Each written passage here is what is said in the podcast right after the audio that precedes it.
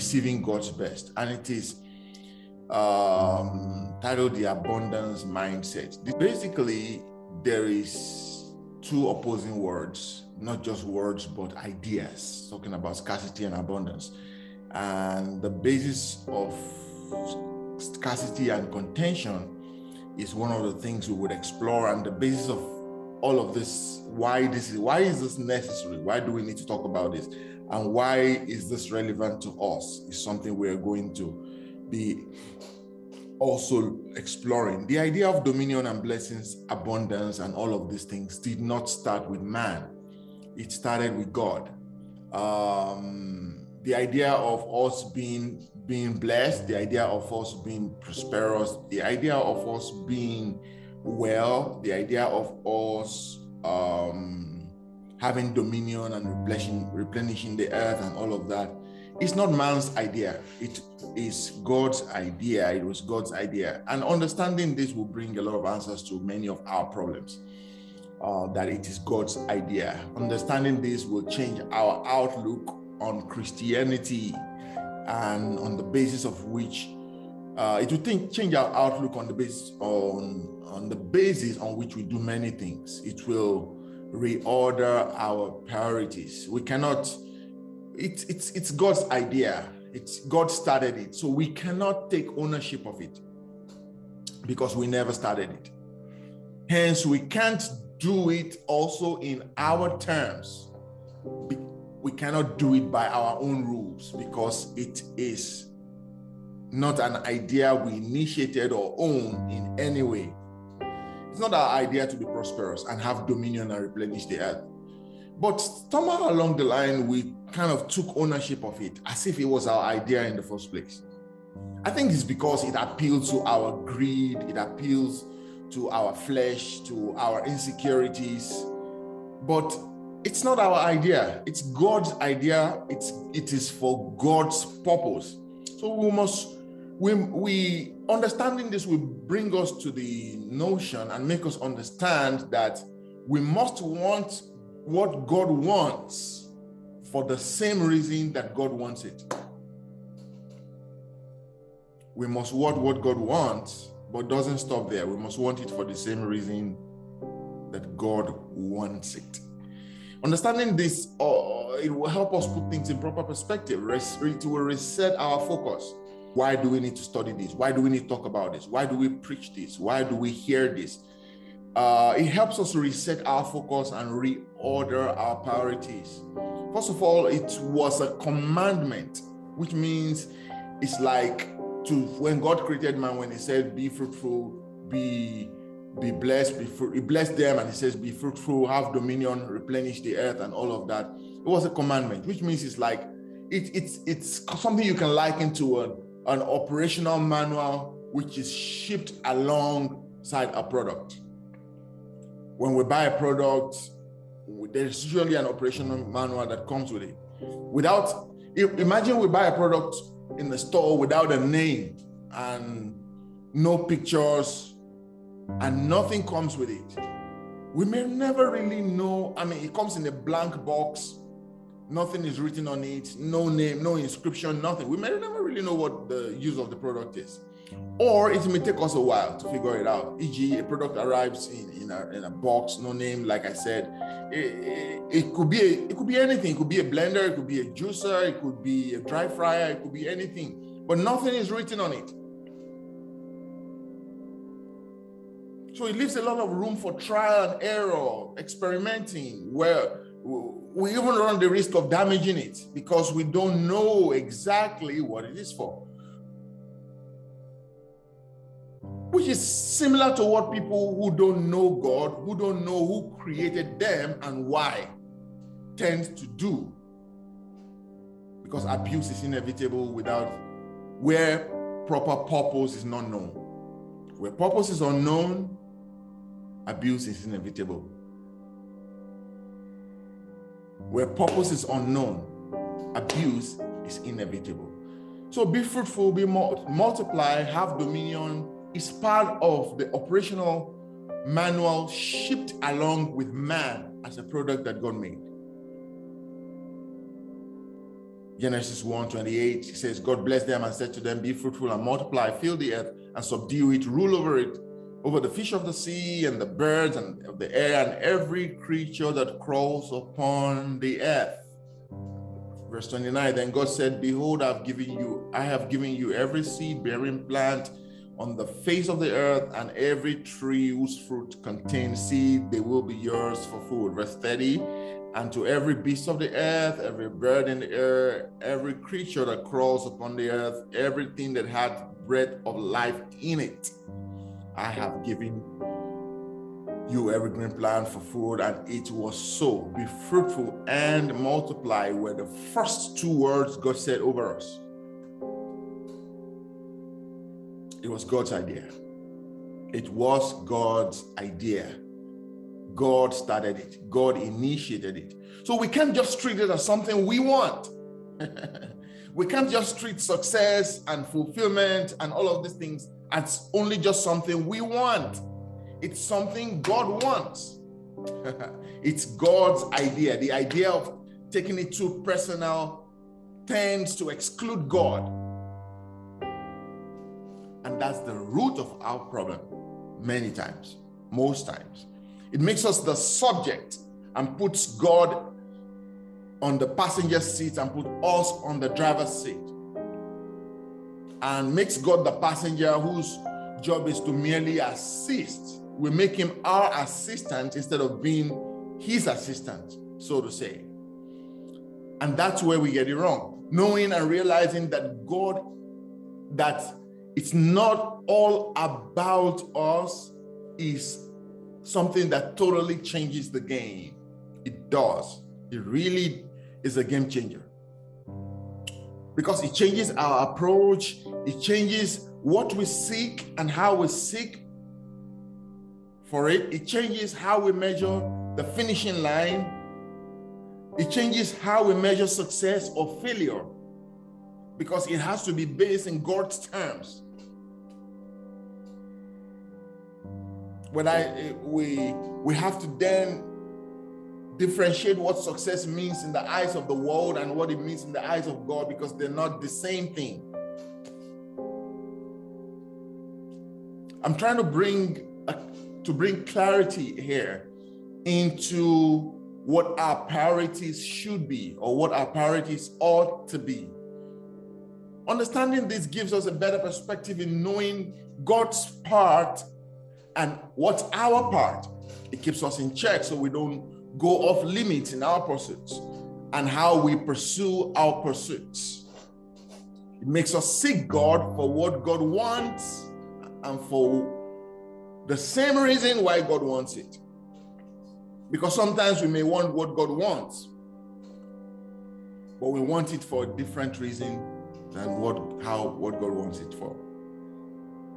So it was his idea that we should be fruitful and multiply, not ours. Remember, we're talking about the abundance mentality because this is the basis and the right foundation for it because it's important to everything we would ever learn about abundance, about being prosperous, being fruitful, and even to a large extent, our whole walk with God. First, I don't believe that anything was in short supply when God made man and put him in the Garden of Eden. And no matter how man, how much man multiplied in their numbers, there would still have been enough for everyone. So there was no scarcity in the Garden of Eden. None. Because we really have to go back to the beginning. How was it in the beginning? If we really want to know God's intent, and I think I'm going to speak about this a little uh, further so I don't run ahead of myself. There was no fear of lack in the Garden of Eden. There was in the beginning, there was no fear of something running out. Jesus answered his uh, critics sometimes sometime when they came to ask him about question about divorce and some of those things the law of moses said we should do this. What do you say? They didn't come to learn from him, they came to test him, actually, because there's a difference. And he answered and said, it, In the beginning, it was not so. I know Moses told you that. That was his answer. But go back to before Moses. It was not so. Moses told you that because of the hardness of your heart. So the idea of scarcity was not in God's original plan. All scarcity came as a result of the fall of man. And I'm not only talking about materials, material, I'm talking about emotional, all the affirmation, all the all the low self-esteem, all the idea of needing and being needy of something, being needy of someone to affirm us, being needy of a, of being proud of belonging in a particular group, so that that helps our self-esteem and our ego. Being needy of this and that, everything in every lack, every every scarcity, emotional, mental, spiritual, and physical, was as a result of the fall of man. We lacked nothing when things were the way God intended it. But after the fall, man was after the fall, man was cast out of the Garden of Eden, then the out of the place of abundance, the place of no scarcity. So we got removed from the realm of abundance. And that was when man began to have to contend for things, to contend for land, to contend for territories, to contend for resources the spiritual filter of abundance was taken off of our eyes, and now we all always see is not enough, not enough, not enough. So we went from the realm of more than enough to not enough. We couldn't see abundance anymore. We lost the spectacles and the lenses of abundance. So even when there is actually abundance all around us, we have we are still blinded by our scarcity, not enough mindset. As a result of fall of man, the resources were now short in supply because the ground was also, you know, coarse. Man has to fight to keep whatever he can, you know, get all you can, can all you get, and sit on the can. Became the order with people and tribes and nations and organizations if we know, if, if we really, if we really know that it was not always like that in the beginning, it was not so, we can know how to retrace our steps back to where it all started and to know what God's intentions for us really are. It was in the middle of all of this, just like I said, this is all kind of introductory and the background to the, to the whole of today is mostly about that, but it's still going to be a blessing to us. I trust God for that. But above that, He's going to give us a foundation and the basis for why we have to talk about this and what this will benefit, what, what benefit this is going to be to us. So it was in the middle of all of this scarcity and abundance, several year, years later, generations later, even, that God chose Abraham in the midst of all of this chaos scarcity and contention and between nations. And God began to, He began the process of restoring his covenant relationship with man, with mankind. Through Abraham, God chose one man. So God will restore him to the blessings that he originally intended for us. He would become a blessed family and then a blessed nation, and eventually a whole blessed generation. And then he would reopen the door to all mankind through Christ.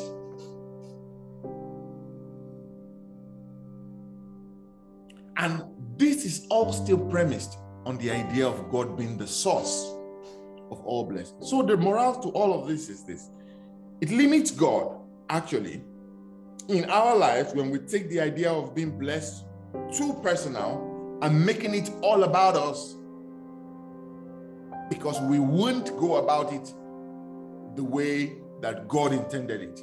We won't go about it in His terms.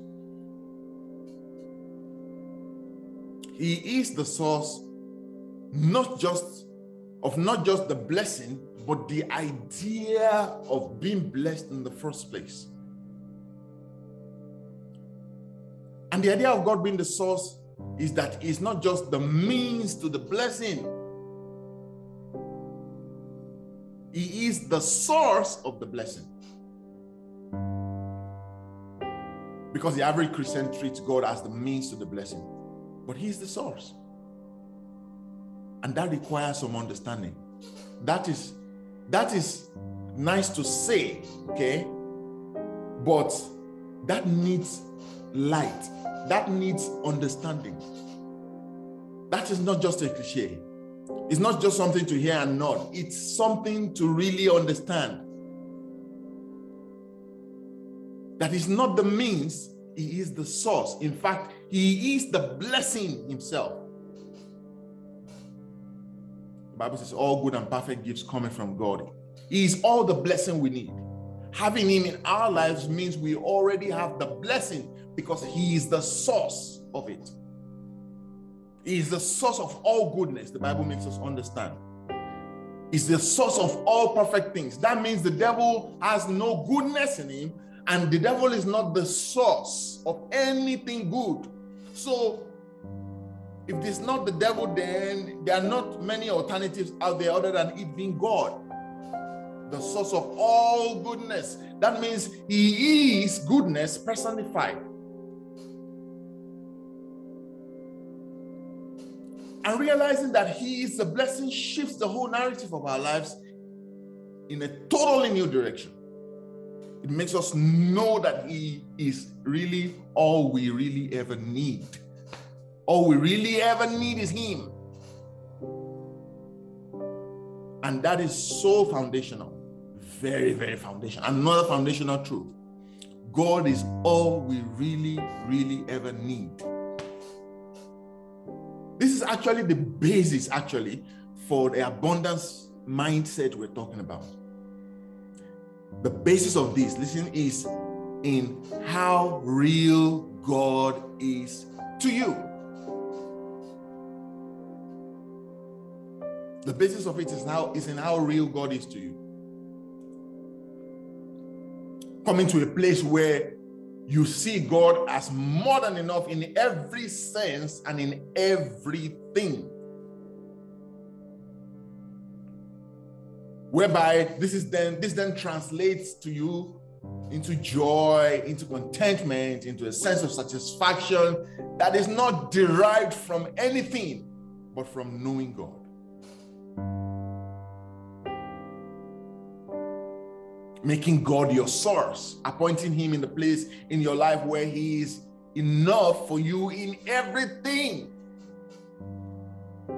and excluding people from that place of enthronement, but only having God occupy that space in your life. How sweet, how beautiful, how wonderful, how joyous, how glorious, how powerful that is. That imagine how powerful that makes you.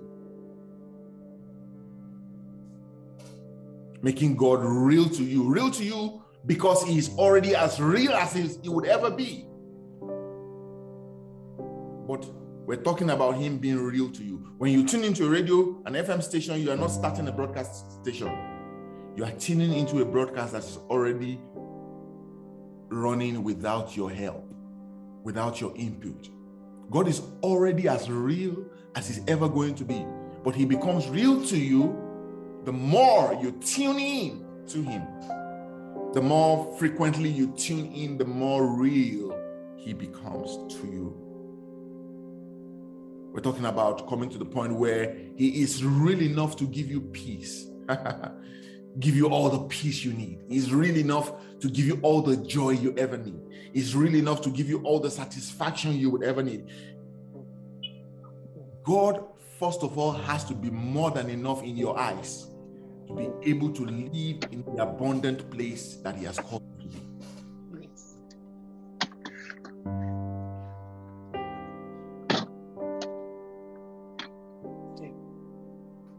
It has to be real in your eyes for you to be able to live in that abundant place.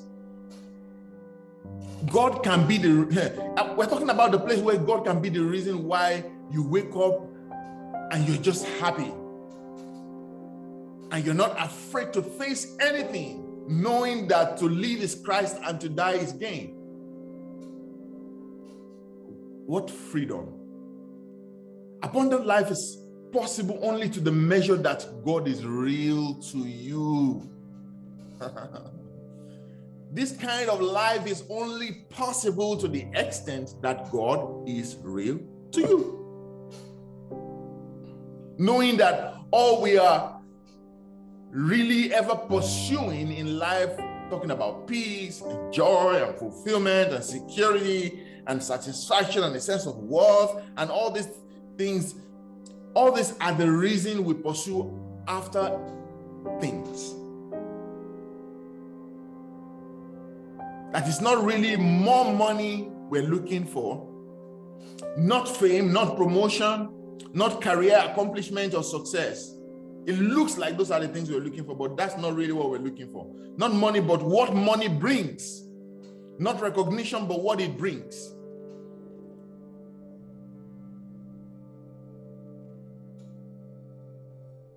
We are what we're really looking for really is peace, is safety, is security, is joy, it's fulfillment, it's satisfaction, a sense of worth, assurance, hope, joy, acceptance. That's why we seek more money, more fame, more security. Maybe it will give us more satisfaction, more affirmation, more career accomplishments, more of those things. Maybe it will deliver the fulfillment to us. But we're talking about coming to the place where God becomes enough. God becomes good enough reason for us to be contented, reason to be joyful, assured, unafraid, satisfied. Where God becomes all those things to us, that's how God really gets to be our source. Oh, if you ask a thousand Christians to raise up their hand, how many believe that God is their source? You're going to have every hand up. Every hand. But let them step out of the church and a text coming to the phone that the bank balance is low. That's when all the emotions begin to flare. Let something happen on Monday morning at, at work. And they say you have to meet with management tomorrow. And you can't have a you can't all you have is a sleepless night overnight because you don't know what's going to happen tomorrow. But you just raise up your hand that god is your source. I mean this life kind of life is not possible if we really don't, don't see god as our source you know the real meaning of more than enough El Shaddai, the all sufficient one. That is what, if God really doesn't become that to us in reality,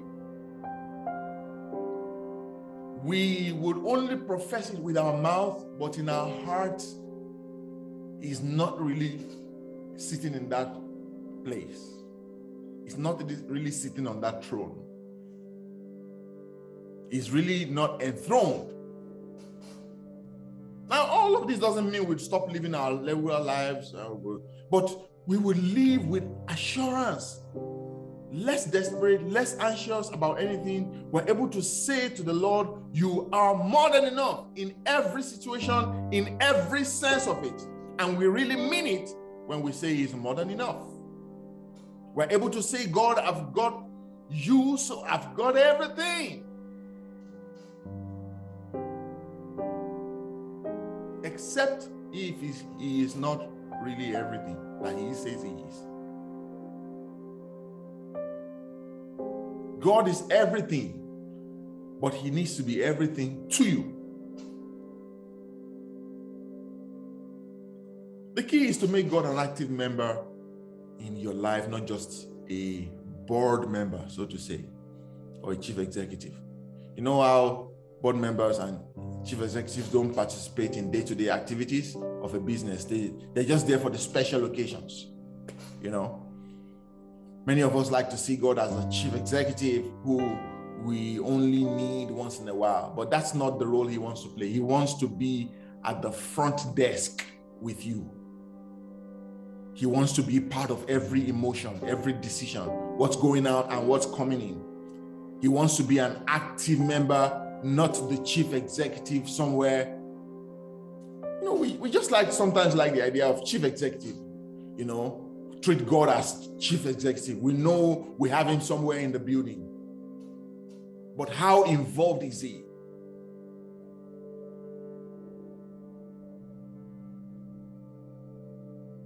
How many decisions is he involved in?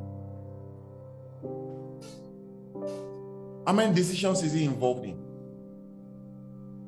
God likes to be an active participant with you in your decisions, in your emotions, in every sense of it.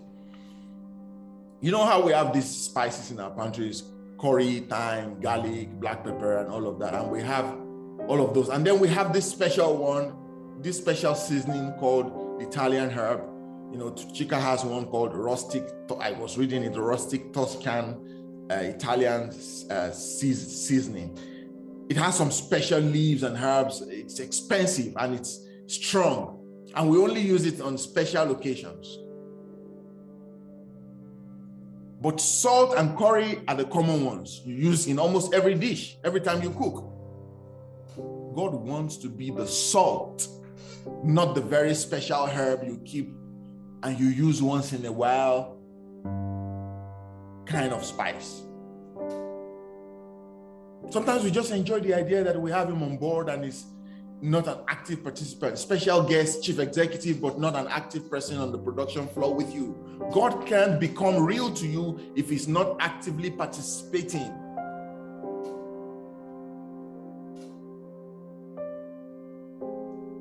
Another example sometimes we weigh things on every scale, and God is the last scale we ever pick up to use to weigh things that come our way every time.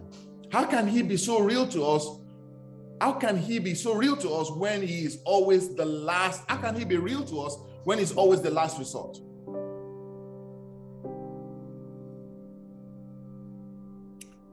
The truth is, some of the, our experiences in life we never really weigh them on the scale of God. We weigh, we weigh them on the scale of the world, not on the scale of the word. And if we weigh them on the scale of the world, they weigh, say, 100 kg. But when we weigh them on the scale of the of God living in us, of His Word by His Spirit, it, it, will some things will just weigh 0.000001 ounce. That's why he says, Cast all your cares upon me, for my burden is light and my yoke is easy. God can't be that real to you if it's not the scale you're using to weigh things out. If it becomes the scale with which you weigh everything, and everywhere you go, your life will become way simpler. You get less offended, you carry less burdens less worry and anxiety. You'll be, you'll be healthier, you'll be happier, you would enjoy life more, and people around you would enjoy you more. Because the burdens you're supposed to be carrying, you have now let God carry them. So you're free, you are light. You are able to smile, you are able to cheer up, even though you know not everything is perfect but you know that you you have cast your cares upon God. Some of us, the problem is that we cast it and then we take it back. We put it on Him and then we come back and get it. Says, Which of you, by taking a thought, can add just one cubit to your life? He says, Look at the birds of the air.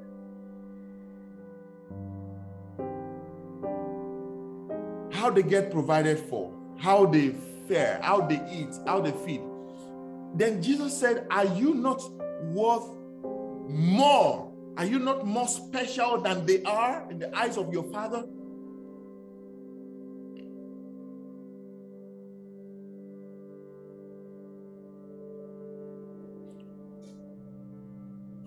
Putting this abundant mentality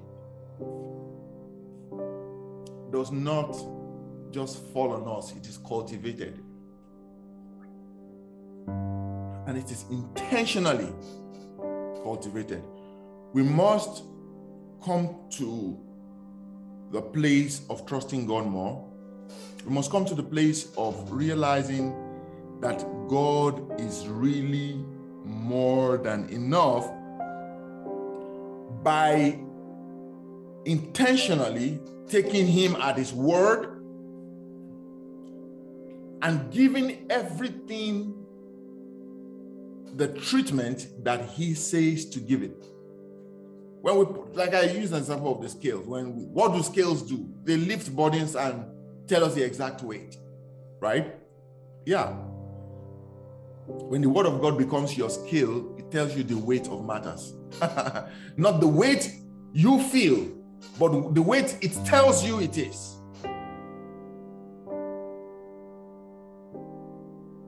Because of this, the scales of this world are faulty, you can't really trust it. The scale of the God, word of God cannot be more accurate than it really is. And then you'll be able to give things the treatment that God says to give them. You know, we can really be in denial and say some things don't matter to us. Oh, it doesn't matter. Oh, it doesn't. Yeah, I don't care. It doesn't care.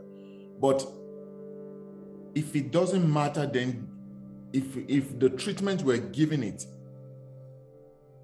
does not correspond with what we say we profess it is, then it is something that's weighty.